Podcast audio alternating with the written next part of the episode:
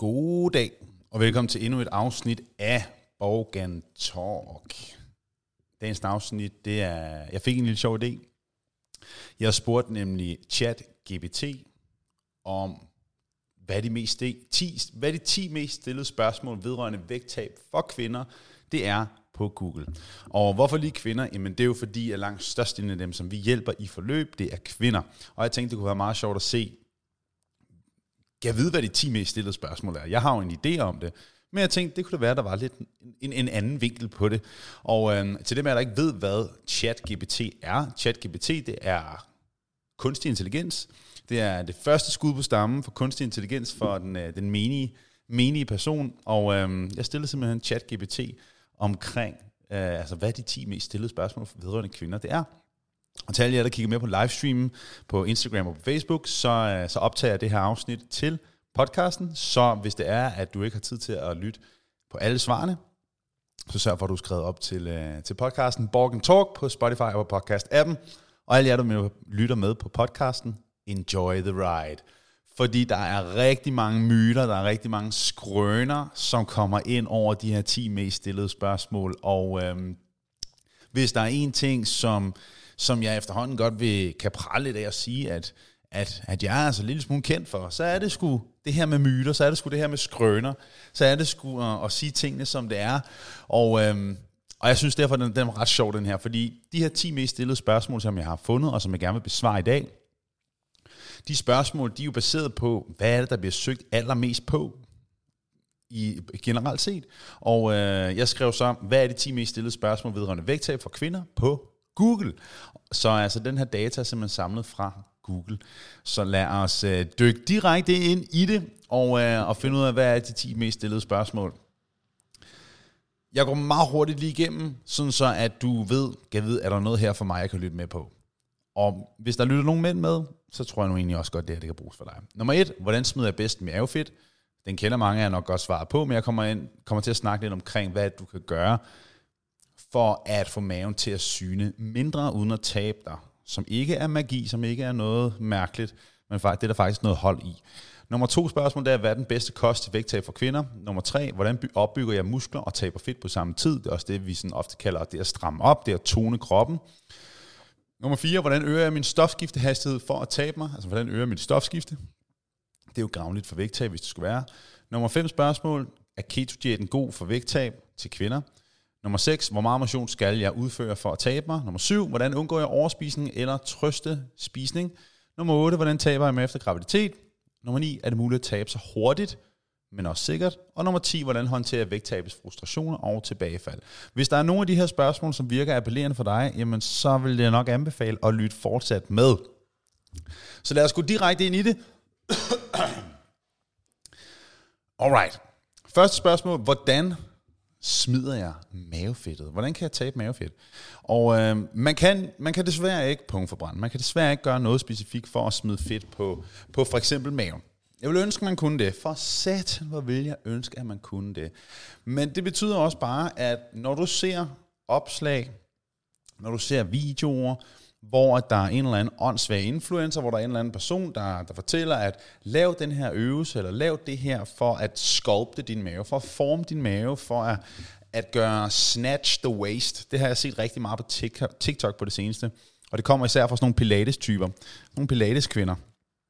Og øh, hvor der står, øh, eller hvor de siger, make this exercise, do these exercises, uh, to snatch your waist. Og når, når man siger snatch your waist, så menes der i bund og grund, at man ligesom uh, gør taljen mindre. Og sjovt nok, så er det ofte, tit og ofte nogle kvinder, som har en, en pæn smal talje i forvejen, og, øhm, og har den her timeglasfigur, eller så har de i hvert fald en, øh, så har de i hvert fald en lav fedtprocent, så taljen er lille. I hvert fald hende, jeg faldt over den anden dag på TikTok, som jeg også lavede en video omkring, hun var sådan en klassisk timeglas bygget, øh, brede hofter, bred bagdel, lille talje, um, og så en, en, en lidt større barm. Og det er bare sådan, og så, så, så laver hun den her Pilates-video, hvor hun reklamerer for Pilates, hvor, og siger, do, these, do this Pilates exercise uh, workout for a snatched waist. Og hun har i forvejen højtaljet tights på, ikke? Og vi ved alle sammen godt, hvad højtaljet tights gør. Uh, til dem, der ikke ved, hvad det gør, så gør det, at taljen ser meget mindre ud, hvilket jo, det, det, det kan jeg godt forstå, at man gør, uh, hvis, man, hvis man går efter det look. Men, øh, men hun har ved sgu nok fra naturens side af, det er nok mere hendes forældre, hun kan takke for, øh, for, for den meget, meget smalle talje, end det er pilatestræning. Fordi man kan ikke gøre taljen mindre på andre måder, end at simpelthen tabe sig.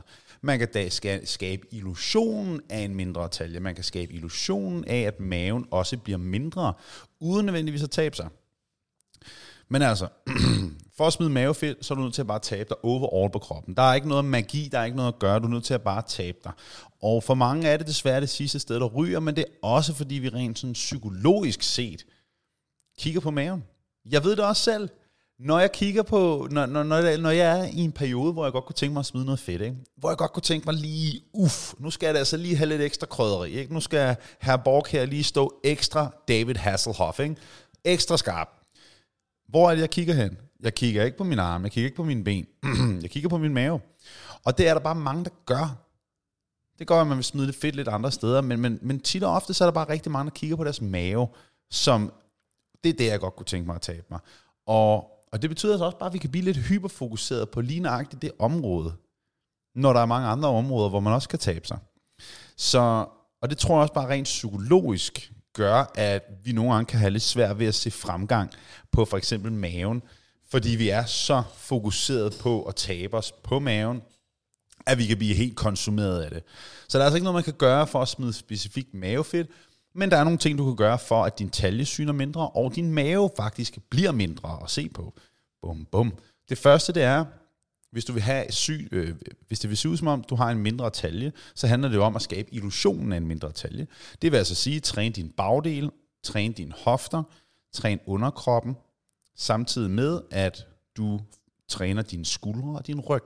Det vil give mere og mere den her timeglasfigur, fordi du får en bredere ryg, bredere skuldre, og bredere hofter og bredere bagdel, og så vil taljen automatisk syne mindre på den måde, igennem mange års træning, igennem opbygning af muskelmasse. Det er den ene måde, man kan gøre det på. Og det andet er så, og der er måske flere af jer, det her det, det henvender sig til, fordi jeg lagde det op på min story for et par uger siden, og der var mange, der blev overrasket over det her. Så der er, den første, den overrasker nok ikke mange, men altså delte mavemuskler. Der er mange, der får delte mavemuskler af at have været gravide, der er også nogen, der får delte mavemuskler bare øh, fra naturens side af, eller det kan være på grund af, at de har haft, øh, pokker det videre. Det kan jeg faktisk ikke huske. Jeg kan ikke lige huske, hvad det hedder lige nu. Nå, men man kan sagtens fordele mavemuskler uden at være gravid. En mand kan godt have delte mavemuskler. Øh, men der er mange kvinder, der får delte mavemuskler af at have at været gravid. Og det kræver altså, når man har delte mavemuskler, så er det rigtig vigtigt, at man træner specifikt for det. For eksempel, hvis du ligger og laver mavebøjninger, og du har delte mavemuskler, så kan du godt forvære det. Du kan rent faktisk godt forøge, rum, forøge rummet, hvorpå de delte, altså du kan forøge delingen af mavemusklerne, hvilket vi ikke er interesseret i. For en ting er det, det synlige i forhold til at få at have delte mavemuskler, så vil maven bare bune en smule ud af mere end, end overhovedet nødvendigt. Men en anden ting er faktisk, at det gør bare, at din kernemuskulatur er sværere, og det vil sætte dig for en større risiko for at få rygskader, og generelt få skader og skavanker. Og så, så vi er ikke interesseret i at, i at have hvad skal man sige, dele mavemuskler, hvor man ikke arbejder på at få så vidt muligt få dem samlet, eller i hvert fald få styrket det. Fordi man kan ikke, man kan ikke få det samlet fuldstændigt. Altså, de, vil, de vil i en eller anden omfang altid være delte, men vi skal bare have samlet dem så meget som overhovedet muligt. Ikke bare for, kosme, for det kosmetiske, men faktisk også for uh, din, din, krops, din krops hvad skal man sige, fulde funktion. Så det her med at ligge og lave mavebånding og traditionelle mave, maveøvelser, når du har delt mavemuskler, det er ikke det, du skal ud i. Du skal ud gå efter specifikke maveøvelser for delte mavemuskler. Og, øh, og der er det også vigtigt, at man får styr på vejrtrækning. Men det hører til en helt anden podcast, men bare kort fortalt, hvis du har delte mavemuskler, så absolut gå ind og Google, gå ind og brug YouTube, undersøg det her. Vi har rigtig mange af vores klienter, der har delte mavemuskler, og den rette træning, den rette måde at udføre øvelserne på, kombineret med at få trænet hele kroppen, det gør en kolo enorm forskel. Kæmpe stor forskel. Um, for langt, langt de fleste. Det er, nu har, nu har jeg jo efterhånden arbejdet med kvinder i rigtig, rigtig mange år især, og øhm, langt de fleste kan forbedre det visuelle, men også ren funktionen af mavemuskulaturen ved at træne det specifikt og gøre det noget tid resultatet er, er, er vildt. Så, øhm, så sørg for, at du træner det specifikt, fordi det vil jo gøre, at din mave syner mindre og bliver fladere. Nummer to ting, og det er den, jeg tror, der vil overraske rigtig mange, det er nemlig, hvis du har en, en svag kernemuskulatur, hvis, og kombineret med en dårlig holdning, altså hvis du ikke har et naturligt opspænd i maveregionen, når det er, at du, øh, når du bare går rundt, og det er noget, du har haft gennem mange år, det er der, hvor det, det rent visuelt kan syne, som om, at den nederste del af maven, den strider lidt mere ud af, end hvad den ellers ville gøre normalt. Hvis altså man, at man stod helt fuldt oprejst og ikke havde en svag kernemuskulatur. Der er nogen, der oplever, at den nederste del af maven, det strider mere ud af, end som så. Altså ikke fedt, men at maven stedet former sig en lille smule ud af i bunden. Og det kan rent faktisk godt være, fordi du har en svag kernemuskulatur, og du skal have styrket den del af maven. Så det er også værd at kigge på, hvis det altså ikke er fedt nødvendigvis. Der kan selvfølgelig, der vil være noget fedt på maven, men, men pointen er, hvis det sådan buner en lille smule ud af, så er det der, hvor at øh, med den rette træning, styrkning af kernemuskulaturen, der vil du rent faktisk kunne få din mave til at se mere flad ud. Det, der er så undervurderet, når vi snakker om det at smide mavefedt, og det at sådan ændre sin krop og styrketræning, det er, at med den, din holdning spiller en enorm stor rolle for, hvordan din krop rent visuelt ser ud. Også lige så meget rent helbredsmæssigt. Lad os nu sige, at du, for eksempel det med maven her, hvis, din, hvis du har en svag kernemuskulatur, den nederste del af maven vil buge en lille smule ud af, det vil også påvirke din holdning af overkroppen. Og det vil gøre, at du synker en lille smule sammen, og du vil få den her en lille smule quasimodo-ryg. Ja, i quasimodo-ryg er det i men altså din, din øvre ryg vil, vil forme sig en lille smule fremover. Um, og det er heller ikke specielt godt for din nakke eller for din ryg for den sags skyld. Og den holdning, det påvirker også ens, ens humør, ens energi og ens overskud. Tro det eller ej. Altså, hvis du har en ret ryg, rank, brystet er fremme, du kigger ud på verden, frem for at være bøjet helt forover. Det er altså noget, der gør en forskel for ens energi, for ens overskud, men også lige så meget, hvordan andre folk de, øh, de opfatter dig, men også hvordan du opfatter dig selv. En af de ting, som, bare lige for at have et lidt personligt øh, hvad skal man sige, sammenligning. Da jeg, øh, da jeg var teenager og var dreng, der var jeg jo overvægtig, så en naturlig måde for mig at stå på, det var at være en smule forberedt, fordi jeg var samtidig også meget høj.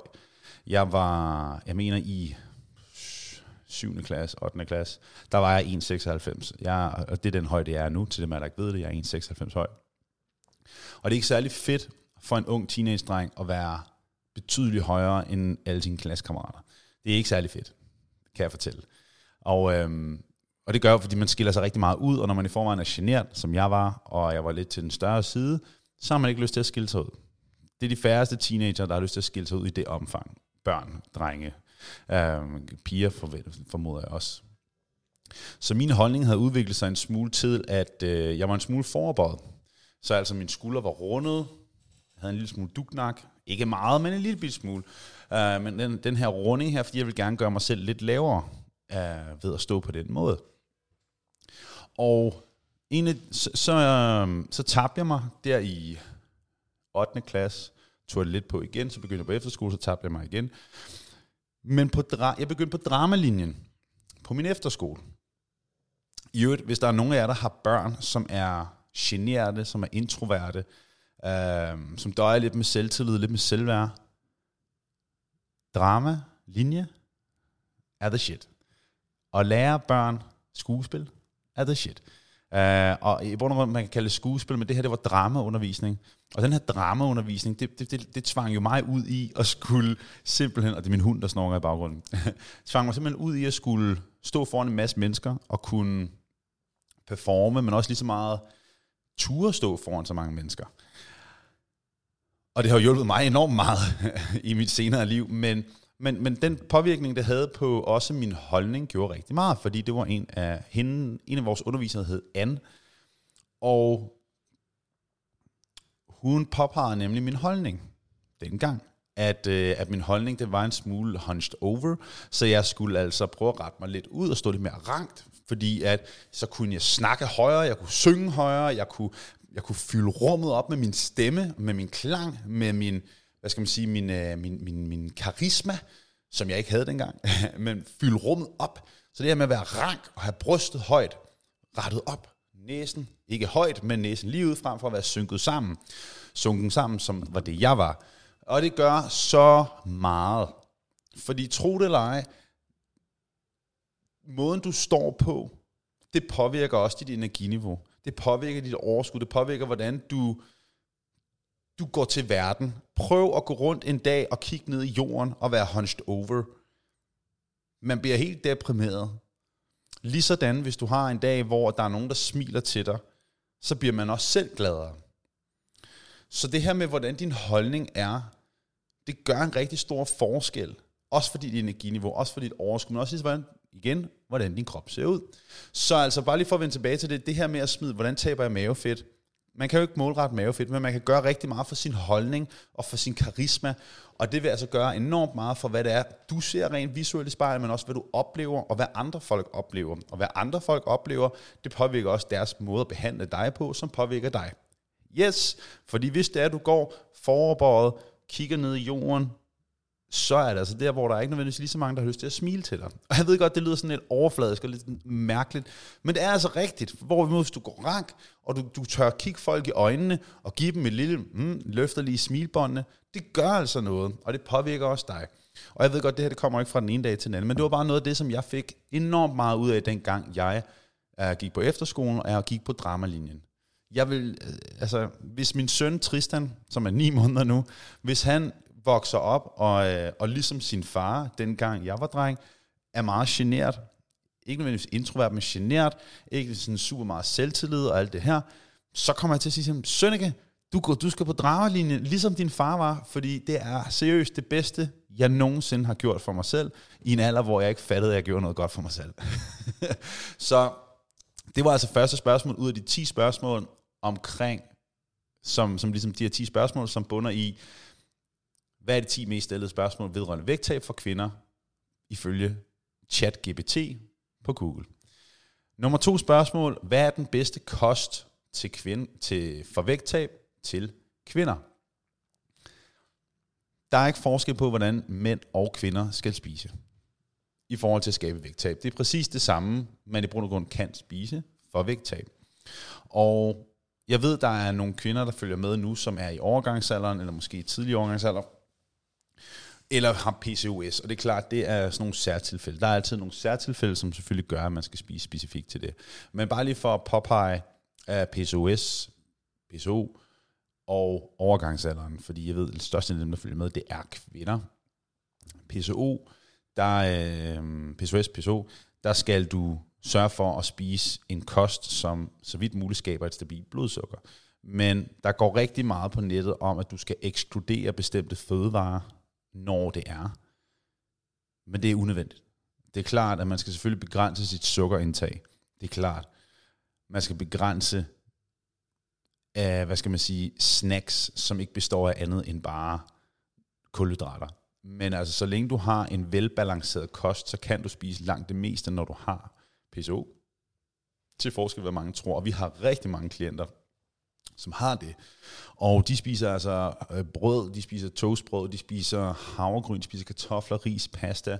Jeg skal komme efter dig, men det, der er vigtigt, det er kombinationen af et måltid. Bare lige for at hurtigt vende den her. I har sikkert alle sammen hørt om det her glykemisk indeks.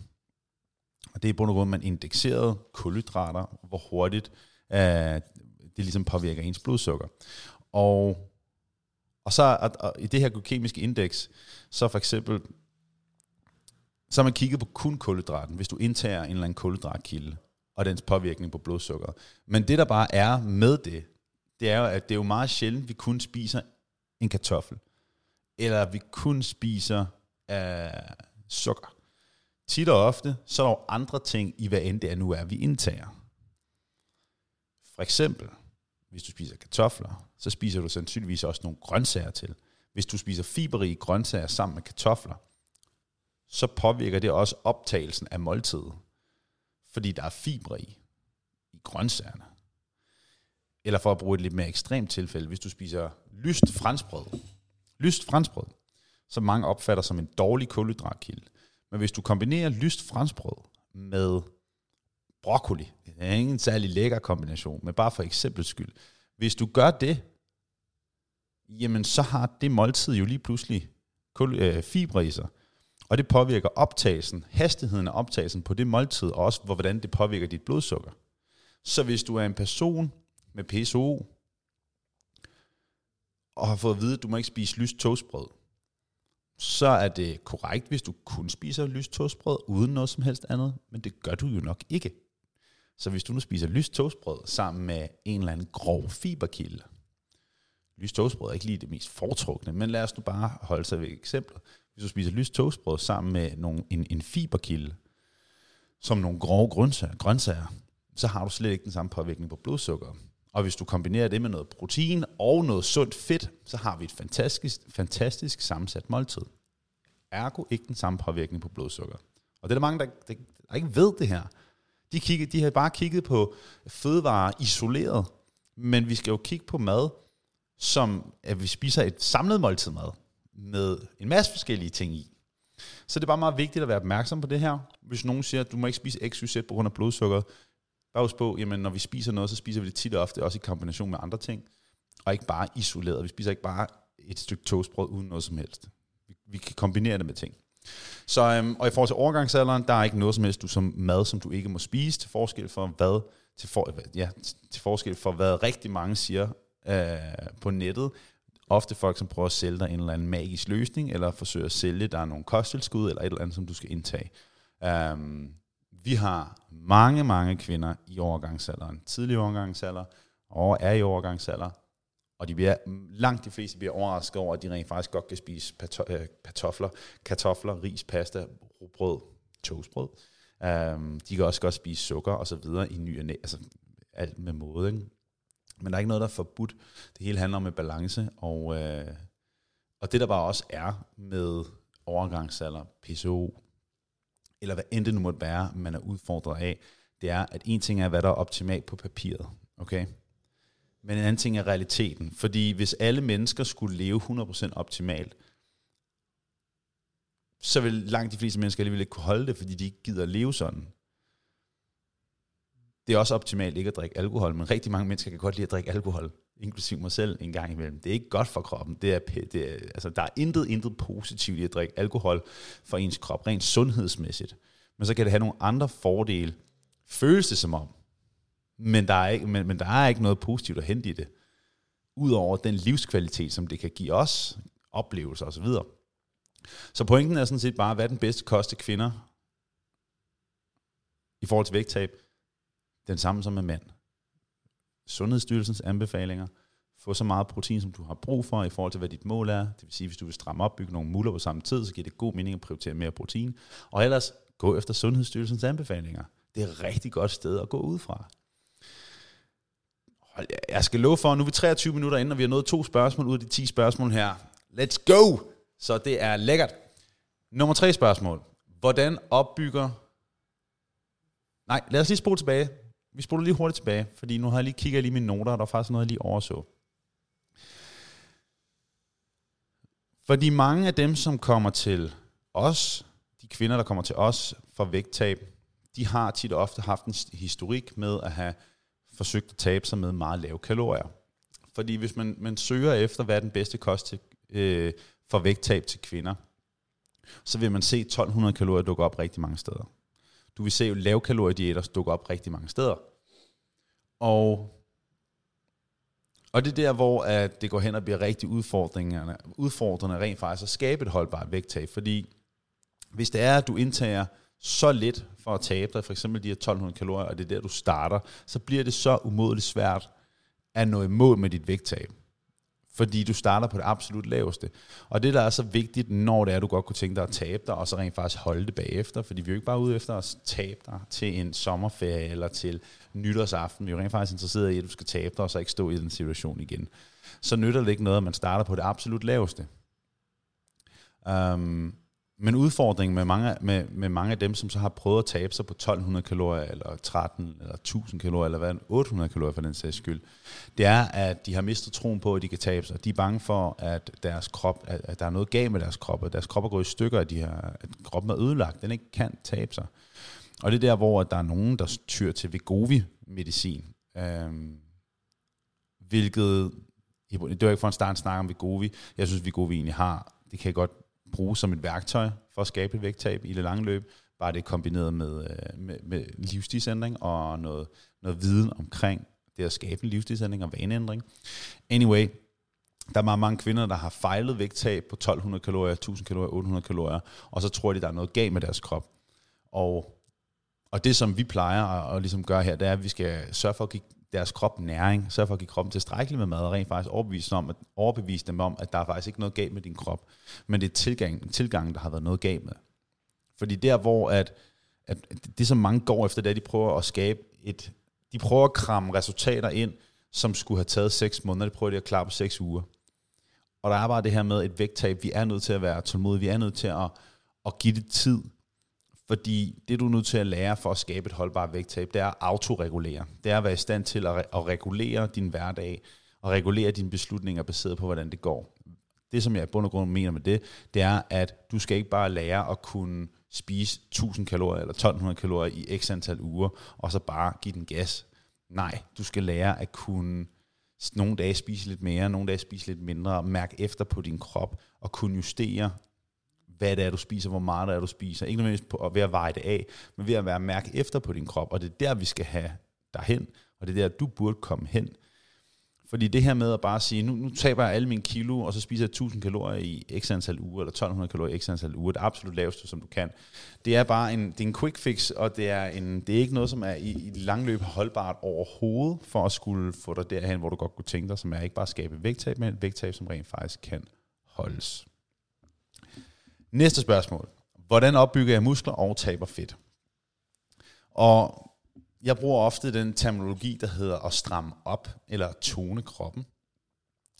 Hvilket i bund og grund, der er ikke, noget, man, der er ikke et eller andet specifikt, altså der er ikke noget, der hedder i bund og grund at stramme kroppen op. At stramme kroppen op er en kombination af at smide fedt og bygge muskelmasse på samme tidspunkt. Hvilket er noget, som man absolut godt kunne tænke sig rigtig mange kunne tænke sig, men også en rigtig god idé, rent helbredsmæssigt faktisk. Nemlig at sørge for at få opbygget noget muskelmasse. Fordi kvinder vil efter 30 års alderen miste 2%, cirka 2% af deres muskelmasse, hvis de gør noget ved det, hvert år 10. Jeg kan fortælle, at 2% er rigtig meget, fordi det tab af muskelmasse bidrager også til tab af muskelstyrke, tab af muskelkraft, øh, svære sener, svære ligamenter, knogler. Så det er en rigtig dårlig idé ikke at styrketræne. Øh, ren og skær også bare for dit helbreds skyld. Fordi der, hvor grund til, at mange jo kommer til skade, når de bliver ældre, det er, at de falder og slår sig. Og hvis du har stærkere sener, stærkere, stærkere knogler, bedre koordination, stærkere muskler, så er det der, hvor at du i hvert fald minimerer risikoen for, at, et, at, at du ligesom falder, og, og det skulle gå, gå virkelig galt. Sådan der. Så hvordan taber man, taber man sig og bygger muskelmasse på samme tid? Det, som er vigtigt her, det er, at man sørger for ikke at være i for stor kalorieunderskud, det vil sige, at man ikke taber sig alt for hurtigt. Et kalorieunderskud på 300-500 kalorier, hvis du ikke ved, hvad et kalorieunderskud er, så i bund og grund, det mængde mad, som der skal til for, at du holder din vægt, det er måske der, hvor du er lige nu, der vil du skulle spise 300-500 kalorier mindre end det. Og hvis du også stadig nu er på helt bare grund, så gå ind og download mit fedtabsark på www.borgfitness.dk-fittab. Jeg har lavet en 26 sider lang pdf med gratis madplaner, gratis opskrifter, hvordan du beregner dine kalorier, hvad du skal gøre med din træning, hvad du skal gøre med din kost, hvordan du skal gå til alt omkring det at tabe dig, samtidig med at du bygger nogle muller. Så i bund og grund, tab dig ikke for hurtigt, vær ikke for stor kalorieunderskud, fordi din krop har brug for tilstrækkeligt med næring for at bygge muskelmasse, det der, hvor mange går galt i byen, det er, at de forsøger, når de godt kunne tænke sig at stramme op og få en mere tonet krop, så spiser de alt for lidt for at kunne opnå det resultat. Så de underernærer kroppen, samtidig med at de styrketræner, så de får ikke opbygget det store muskelmasse, de får bare tabt sig, men så kommer de slet ikke til at få det resultat, de godt kunne tænke sig. Så det er altså vigtigt, at man sørger for, at ikke tabe sig alt for hurtigt, at man ikke giver kroppen alt for lidt mad, samtidig sørge for at give kroppen tilstrækkeligt med protein. Det vil altså sige et sted mellem 1,5 gram protein per kilo kropsvægt op imod 2-3 gram per kilo kropsvægt. Det mest ideelle er at ligge et sted omkring 2 gram per kilo kropsvægt. Hvis du er overvægtig, så kan du godt lidt i den lavere ende, og hvis du, øh, og hvis du, ja, hvis du ikke er overvægtig, så omkring 1,5-2 gram. 2 gram vil være mest ideelt at gå efter. Og så ellers sørge for at styrketræne tre gange om ugen. To gange om ugen er i den lave ende, det kan godt fungere, men ellers tre gange om ugen til fire gange om ugen med vægte.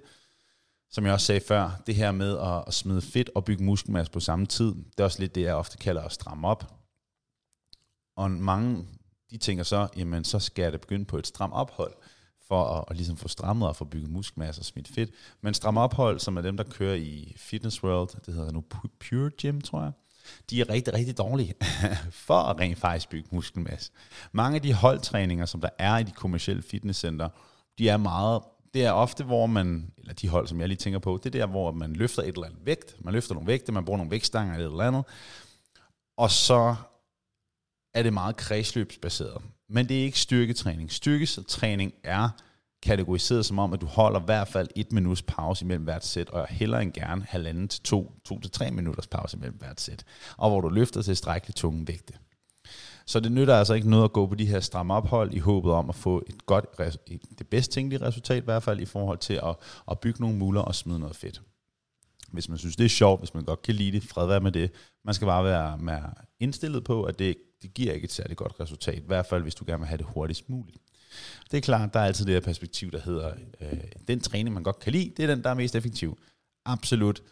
Men ikke desto mindre, så er det også rigtig øverbøveren, hvis det er, at du står efter 6 måneder og har kørt stram ophold i håbet om at være strammet op i gåsøjen, og du så ser din veninde, der har givet den gas med nogle vægte i 6 måneder, og hun har bare fået et tusind gange bedre resultat end dig. Og når jeg siger bedre, så mener jeg, at hun har bygget nogle muller, og hun har smidt noget, noget mere fedt. Det er, der er ikke nogen tvivl om, at det at løfte vægt, det er bare bedre, i hvert fald hvis du godt kunne tænke dig at holde, hvad skal man sige, og få opbygget noget muskelmasse. Og der kommer lige et spørgsmål fra en seer her. Anita, hun spørger, hvorfor skal man holde pause mellem hvert sæt? Fordi hvis du ikke holder pause, Anita, så får dit nervesystem ikke restitueret imellem hvert sæt, og så er din, din krop ikke i stand til at præstere så godt som muligt i det sæt, som der er. Hvis man ikke holder pauser, når man styrketræner, så dyrker man kredsløbstræning, eller i hvert fald en kombination af noget styrketræning og kredsløbstræning, og det er langt fra lige så effektivt som at holde pauser. Styrketræning, det, der er det nødvendigt at holde pause mellem hvert sæt, i hvert fald hvis man vil have det bedste ud af det. Og jeg vil, jeg vil sige, at, at det som mange har svært ved med styrketræning, det er at holde pause mellem hvert sæt. Det er langt bedre at holde 2-3 minutters pause mellem hvert sæt, end 1 minutters pause mellem hvert sæt men rigtig mange har mentalt svært ved at holde så lange pauser. Så jeg kan også godt lide personligt at programmere lidt kortere pauser, 45 sekunder til et minut. Men hvis nogen af jer lytter med derude, hvis nogen af jer er interesseret i at bygge nogle muller, blive noget stærkere, og du er vant til at køre et minuts pause, så prøv at gøre det her, at du halverer den mængde sæt, som du laver i din træning. Halver. Eller lav kun en tredjedel. Yes, en tredjedel eller halvdelen af det, du laver lige nu, og så hold to til tre minutters pause mellem de sæt, du har til rådighed. Prøv det af. Jeg siger dig, det vil batte. Der er mange veje til Rom, men det at holde pause mellem hvert sæt er enormt vigtigt, og det er noget, som man bestemt ikke skal undervurdere.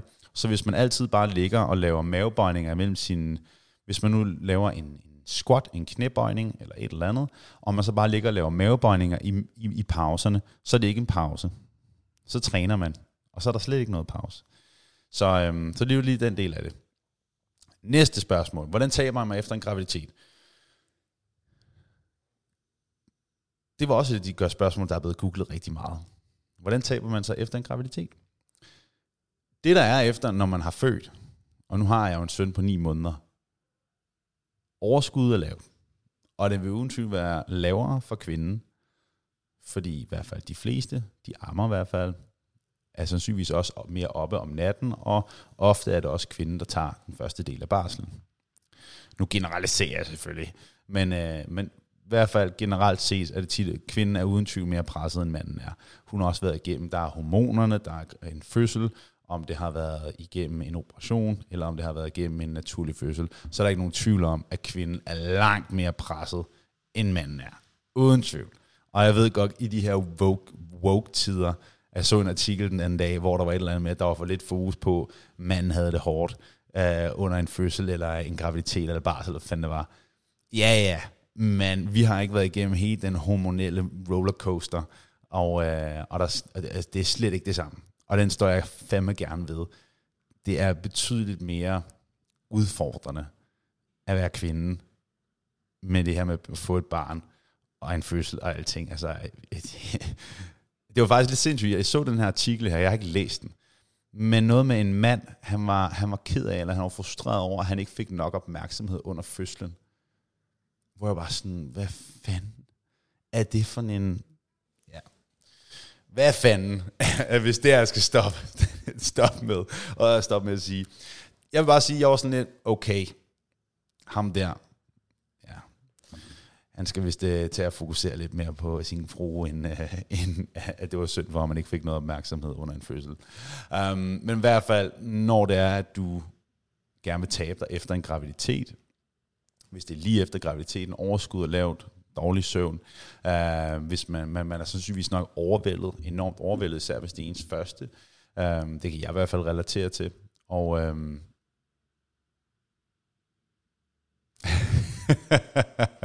der er lige en på, øh, på Instagram, der skriver, jeg skulle selv lave mad den dag, konen skulle føde totalt nederen lol. For fanden altså, var Ja, det er så frustrerende. um, så, hvad hedder det? Uh, men man kan altså godt tabe sig, når det er, at man lige har født. Ikke lige dagen efter, vel? Men når det er, at man ligesom er kommet lidt ovenpå, så kan man godt begynde at tabe sig efter en graviditet, hvis man ønsker det. Og man kan sågar, sågar også gøre det, selvom man ammer.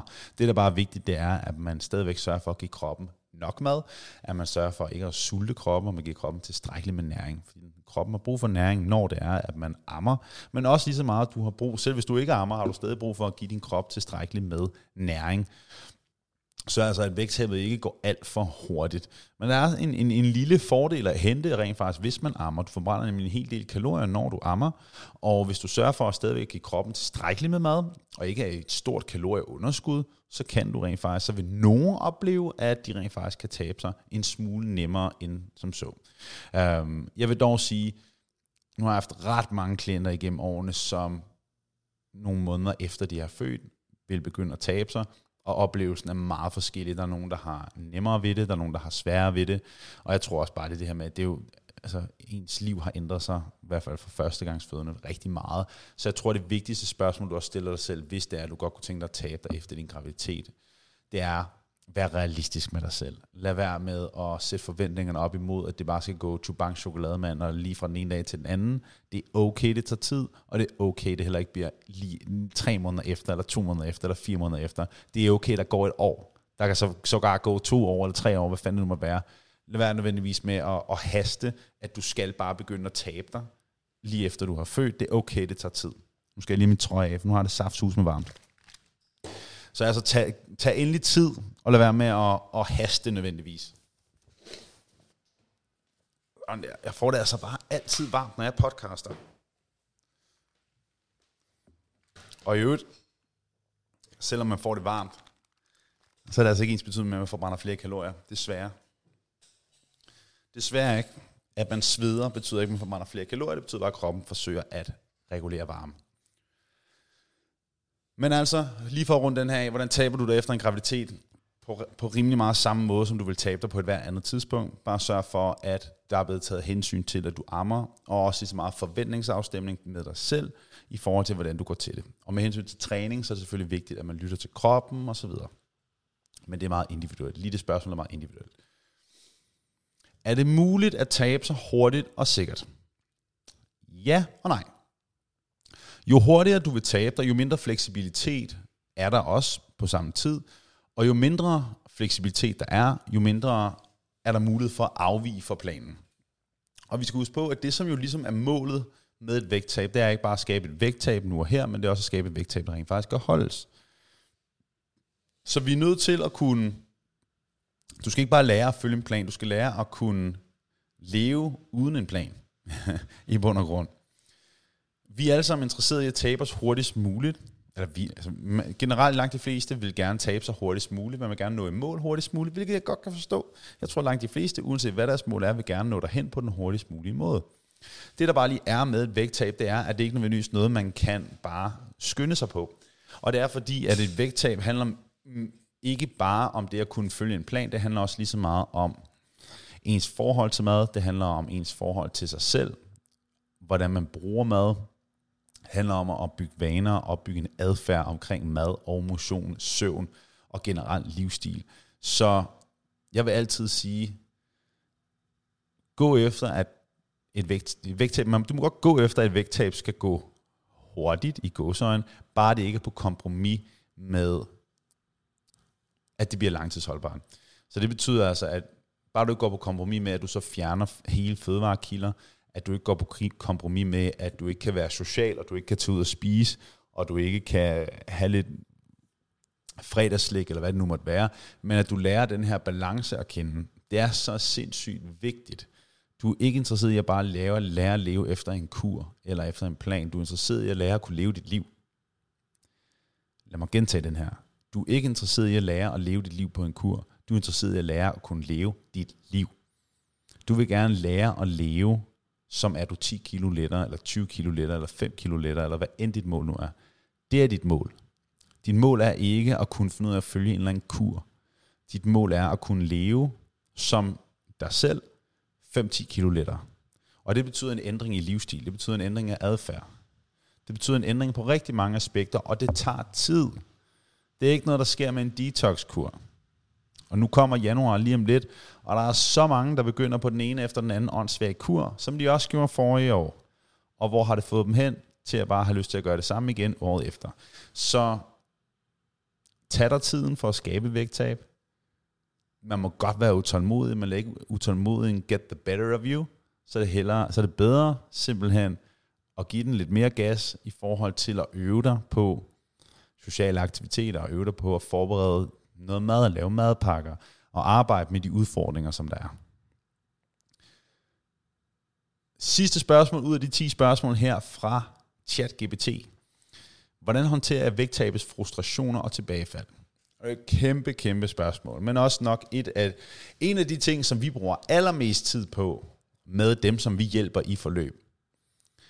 Fordi det at kunne håndtere frustrationerne under det vægttab, som der er, og den tilbagegang, som nogle gange, nogle gange kan komme, eller tilbagefald, det første, det første det er, at vi er nødt til at starte med at have viden. Viden er, er, er ligesom et, et fundament for at kunne håndtere de frustrationer, der er under et vægttab. Fordi vi skal også vi, skal, vi skal lære at forstå, hvorfor er det, det sker, som det sker. Hvorfor er det, at kroppen gør, som den gør, og hvorfor er det, vi gør, som vi gør. Et godt eksempel på det, det er, at i forløb, så går vi meget ud af at uddanne den enkelte i at lære at forstå, hvorfor det er, at vægten stiger mandag morgen eller onsdag morgen. Hvorfor er det, at vægten fluktuerer hen ad ugen? Hvorfor er det, at vægten kan gå fra den ene dag til den anden op og ned og frem og tilbage? Hvorfor er det, det sker? Så, der simpelthen, så det er så vigtigt at have en viden omkring, hvorfor er det, kroppen gør, som den gør. Der er også mange kvinder, der ikke ved, at deres kropsvægt kommer til at stige, når de, når de får deres periode, fordi kroppen blandt andet holder mere væske på grund af hormoner. Det er der mange kvinder, der ikke ved.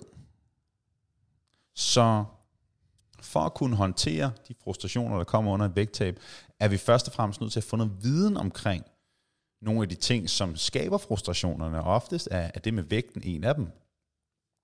Og derudover med hensyn til de tilbagefald og de, de andre frustrationer, der er under sådan en rejse her, så er det, altså jeg vil sige, det at have noget støtte, gør en, en stor, stor forskel have nogen omkring sig, som, som støtter en, som kan hjælpe en, som man kan læne sig op af, også i forhold til vidensdeling, erfaringsdeling, det gør bare rigtig meget.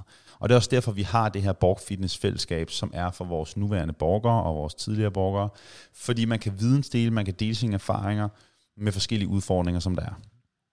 Og det er også derfor, at, øhm, at det her med, med coaching jo ligesom fungerer så godt, fordi at man netop kan man har nogen, man kan dele nogle, nogle oplevelser med, og så kan der komme noget viden ind, noget sparring, noget coaching, noget vejledning. Men nu, nu var det ikke for at lave reklame, men, men, men pointen er, at det her med, hvis man står alene med et eller andet, og man ikke ved bedre, man har ikke viden, man har ikke erfaring om det, så kan det være rigtig svært. Og det er der, hvor at man er bare tit og ofte stærkere i et fællesskab. Man er stærkere med andre mennesker. Så om det er en coach, eller om det er en ven, veninde, eller et fællesskab igennem fitnesscenter, eller hvad det måtte være, det kan noget, det gør noget. En anden, et andet perspektiv, som jeg også synes er interessant, det er, hvad er årsagen til, at du vil tabe dig? Vil du tabe dig, fordi du ikke kan lide din krop, fordi du hader dig selv, så du vil gerne ændre din krop? Eller vil du tabe dig, fordi at du i bund og grund gerne vil dig selv det bedre? Fordi du elsker din krop, fordi du elsker dig selv, når jeg siger elsker din krop, så man kan godt ikke være glad for det, man ser i spejlet, og så samtidig elske sig selv. Man kan godt elske sig selv, uden at være glad for det, man ser i spejlet. Så nogle gange så prøver at ændre lidt det her perspektiv med, i stedet for at sige, men hvorfor er det, jeg topper træner i dag? Er det for at straffe mig selv med en masse kalorier, fordi nu har jeg spist for meget, eller gør jeg det, fordi at jeg ved, det vil gøre mig godt, fordi jeg gerne vil behandle min krop pænt, jeg vil gerne behandle mig selv pænt, og jeg ved, jeg vil få det bedre efterfølgende. Så nogle gange prøv at ændre lidt dit perspektiv på, hvorfor det er, du gør, som du gør, og hvorfor det er, du taber dig. Taber du dig, dykker du, træner du bare for at straffe dig selv, fordi du har spist, og fordi så kan du tabe dig endnu mere. Eller gør du det, fordi du gerne vil have noget energi, du gerne vil have noget overskud, du, du ved, du gør det godt for dig, og du elsker dig selv, og du elsker øh, i bund og grund, ja, du elsker dig selv. Um, fordi de her frustrationer, der er under et vægttab, de er normale, de er almindelige, og, og man er bare nødt til at se det som en del af processen, man er nødt til at se det som en del af rejsen, at der kommer altså til at være nogle, nogle frustrationer, der kommer til at være nogle tilbagefald. Alle har tilbagefald under et vægttab. Det, der gør forskellen for dem, der får succes med deres vægttab, det er, om man er i stand til at rejse sig selv op igen og komme videre derfra. Det var altså de 10 punkter her omkring Øh, det var de 10 punkter her, som var de mest spurgte stillede spørgsmål ifølge ChatGPT på Google omkring vægttab for kvinder. Jeg håber, du kunne bruge det. Og hvis du har nogle spørgsmål ellers, så kan du altid skrive til min Instagram, Borg Fitness, eller på Facebook. Ha' en fantastisk dag. Tak fordi I kiggede med. Tak fordi du lyttede med. Ha' en god dag. Tak for den gang.